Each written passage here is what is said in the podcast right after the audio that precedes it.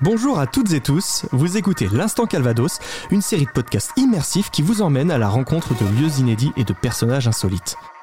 Installez-vous confortablement et plongez dans une atmosphère singulière. Je vous emmène découvrir des endroits secrets, tantôt méconnus, parfois iconiques et toujours surprenants. Beaucoup de gens nous ont posé la question, mais c'est du vin de pomme, euh, par exemple. Euh, beaucoup de gens, pas tant ici, mais surtout euh, sur les salons, venaient en nous demandant, mais vous ne faites pas du Calvados?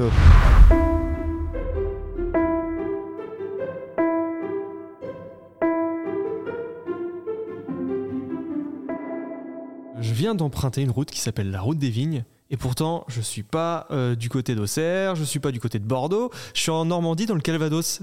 Bonjour euh, Gérard Sanson. Bonjour à vous. Eh bien, vous n'avez eu aucune hallucination. Vous êtes bien effectivement arrivé aux Arpents du Soleil. Alors, le chemin des vignes des Arpents du Soleil qui se trouve à Grisy, dans le Calvados.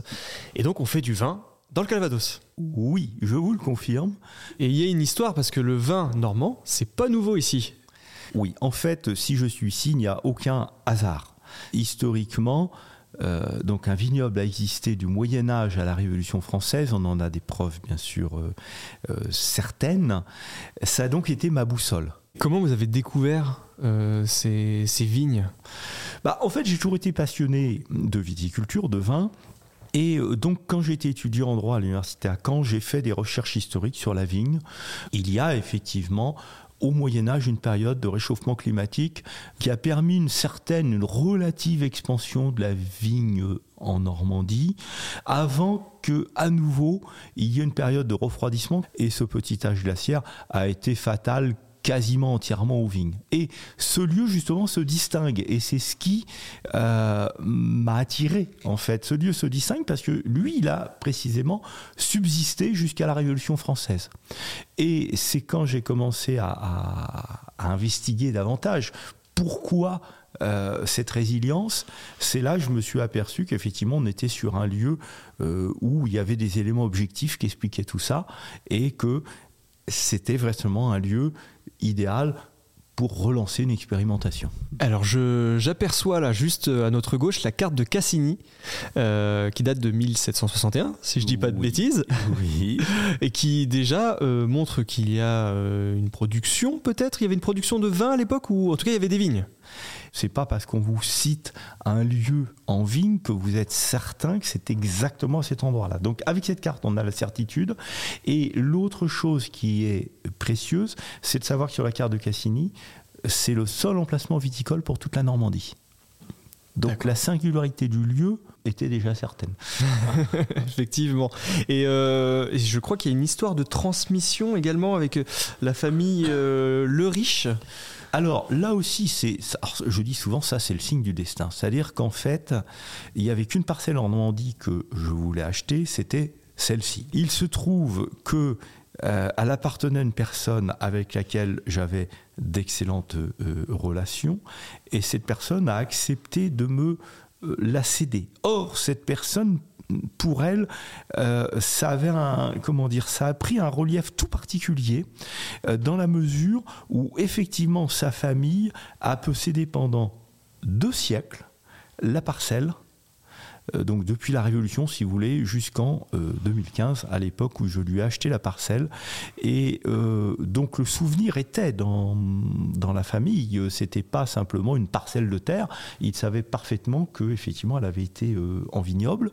Et leur fils étant historien, là encore, ça, ça prenait encore plus au relief. Et c'était inenvisageable pour vous de vous installer ailleurs qu'en Normandie? Ah ça c'est une autre question si vous voulez. Euh, j'ai pensé bien sûr m'installer dans d'autres régions viticoles. Euh, j'avais euh, un projet en particulier dans le sud de la Sarthe. mais mm, j'avoue que ce côté défi du vignoble en Normandie l'a emporté sur tous les autres. Et j'imagine qu'on s'improvise pas du jour au lendemain vigneron. vous avez fait des études, vous avez travaillé dans un vignoble ailleurs peut-être J'ai travaillé dans divers vignobles en France et, à l'étranger. bon, j'ai accumulé également beaucoup de connaissances. Bu beaucoup de vin? Bu beaucoup de vin. Oui, oui, mais vous avez tout à fait raison de le dire, parce que euh, on fait le vin comme on l'aime, on le fait à son image, et euh, il faut avoir quelque part euh, un schéma, un, quelque chose qui vous sert d'étalon, de modèle, et vous, vous tendez vers cet étalon-là quand vous produisez votre propre vin. C'est vrai. Ah bah, j'ai pas le choix, je suis obligé de rebondir là-dessus. C'est quoi cet étalon, ce, ce vin que vous préférez, que qui vous a inspiré pour euh, Les Arpents du Soleil? Il n'y a pas un vin type, c'est bien là le problème. Donc ma recherche a été longue. Ce que j'ai surtout essayé de comprendre, c'est qu'est-ce que c'est un grand vin? Qu'est-ce qui faisait ce grand vin? Euh, Pourquoi euh, pouvait-on l'affirmer, si vous voulez? Donc j'ai évidemment dégusté beaucoup de choses, essayé de voir techniquement ce qu'il y avait derrière, et bah, j'ai abouti finalement à c'est un peu prétentieux à mes deux cuvées spéciales, en particulier Révélation et, Connivence, euh, qui sont effectivement le concentré de toutes ces recherches. Qu'est-ce que vous proposez à la vente euh, comme vin? Du vin blanc, du vin rouge? Je crois qu'il y a les deux.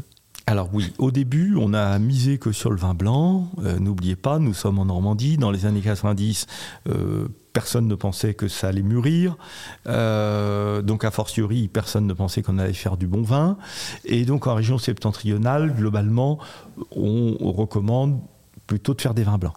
Donc j'ai commencé effectivement par du euh, par planter des cépages blancs et euh, ce n'est que un peu fortuitement, à vrai dire, que je me suis lancé euh, dans le rouge, euh, malgré euh, les oppositions officielles euh, sur ce sujet. Donc là, j'ai résisté et j'ai réussi à obtenir une première plantation expérimentale de 25 arts en pinot noir.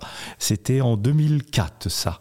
Et fort bien m'a pris parce que bah, aujourd'hui, nous avons la moitié en rouge et ce sont des rouges euh, qui sont, on peut le dire, reconnus euh, de façon internationale. On a des, des rouges avec des, distinctions inespérées, si je peux dire, au départ. Eh oui, donc même pour vous, c'était un peu une surprise que ça prenne autant. Quoi.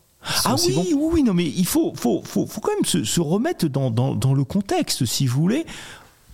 Moi, j'ai lancé cette expérimentation euh, par passion, euh, certes, parce que j'espérais que ça allait, ça allait bien se passer, mais euh, comme toute personne passionnée,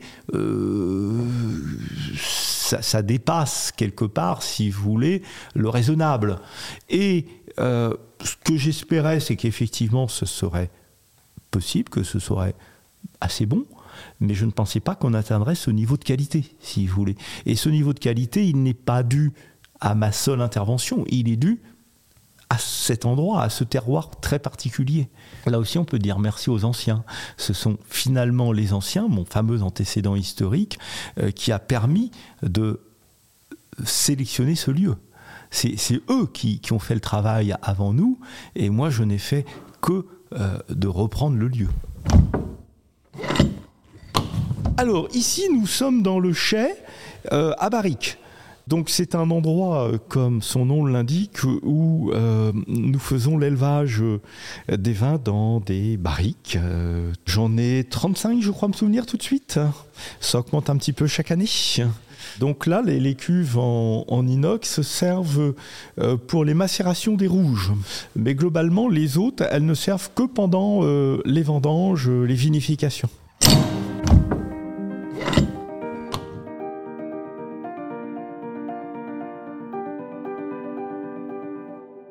Alors depuis qu'on est ensemble là tout à l'heure, il y a eu plusieurs euh, visiteurs, plusieurs clients qui sont entrés. Est-ce que pareil au niveau de ces clients, vous avez euh, quelques anecdotes un peu un peu marrantes, un peu surprenantes euh, à nous raconter? Oh bah je, je, dirais que ce visitorat euh, est multiple, euh, international, bah, comme la clientèle finalement qui vient en Normandie, euh, dans le Calvados en particulier, on a la chance que la terre entière effectivement vienne à nous. là encore, avec toute humilité, hein, c'est simplement lié au, à l'histoire de la Normandie qui fait que les gens viennent là. et ce visitorat a évolué avec le temps dans sa façon euh, si je peux dire, d'appréhender le produit. Dans un premier temps, euh, il venait parce que c'était insolite, parce que c'était nouveau, euh, mais il venait de façon très dubitative. Aujourd'hui, à l'inverse, bah, le produit a fait son, son, chemin et aujourd'hui, les, gens viennent avec la conviction bah, que c'est bon, si vous voulez. Alors ça, c'est déjà beaucoup plus facile. Calvados, pays de la pomme et pays de la vigne alors écoutez, euh, je crois que euh, au moins aux arpents du soleil, on peut le dire. Non, ne, grossissons pas l'événement. Je, dirais que c'est pas parce que ici aux arpents du soleil, nous avons des conditions idéales et je me répète, euh, fruit d'une longue sélection historique, que le Calvados et la Normandie en général ne reste pas d'abord et avant tout la terre de la pomme. C'est, euh, on, ne peut absolument pas euh, dériver de, ce point de vue-là. Euh, et effectivement, cette juxtaposition dans l'esprit du public n'était pas évidente. beaucoup de gens nous ont posé la question, mais c'est du vin de pomme euh, par exemple. Euh, beaucoup de gens, pas tant ici, mais surtout euh, sur les salons, venaient en nous demandant mais vous ne faites pas du calvados, vous ne faites pas du cidre. ça, ça c'était quelque chose d'assez récurrent au début, mais c'était surtout dans les clientèles les plus anciennes, les plus âgées, plus exactement. Aujourd'hui, il y a une plus grande ouverture d'esprit, il y a un moindre lien euh, par rapport à ça dans la tête euh, des gens. C'est choses qui sont en train de s'estomper. Euh, n'oubliez pas que finalement, qu'est-ce qui s'est passé? Les, les anciens Normands buvaient effectivement du cidre. Ils avaient été élevés souvent à la campagne. leurs parents produisaient du cidre. Même s'ils n'étaient pas agriculteurs, les gens achetaient des pommes, faisaient donc quelques, quelques tonneaux de cidre pour leur, pour leur boisson quotidienne. Donc ces gens-là ont été bercés là-dedans. Mais là, c'est quand même des gens qui aujourd'hui aujourd'hui euh, ont dépassé largement les 70 ans, hein, quand même. Hein. Alors, moi, je ne fais aucune opposition. Hein. Moi, je, suis producteur de, vin, je suis, je suis vigneron, je, vis ma passion. J'ai aucune animosité, euh, euh, bien entendu, pour le secteur cidricole que je respecte tout à fait. je trouve en particulier bah, que le Calvados, c'est un magnifique alcool. Et le futur, alors, ça donne quoi dans 10 ans si on revient Qu'est-ce qu'il y aura ici? Écoutez, je ne suis pas devin, donc je ne saurais quoi vous dire. Euh, je dirais que dans dix ans, euh, je l'espère, les arpents du soleil seront toujours bel et bien là, en pleine forme. Non, surtout, ce qui aura évolué, c'est que la vigne sera plus âgée, et on se rend compte au fur et à mesure du temps euh, que c'est de meilleur en meilleur, grâce précisément au fait que c'est des plus vieilles vignes. Merci beaucoup, merci de nous avoir, de m'avoir accueilli ici euh, dans ce, bel endroit bien ensoleillé. Voilà, n'hésitez pas, je crois que vous proposez des, visites guidées et puis euh, à venir déguster et prendre une petite bouteille au, passage euh, ici à Grisy dans le Calvados. Merci à vous.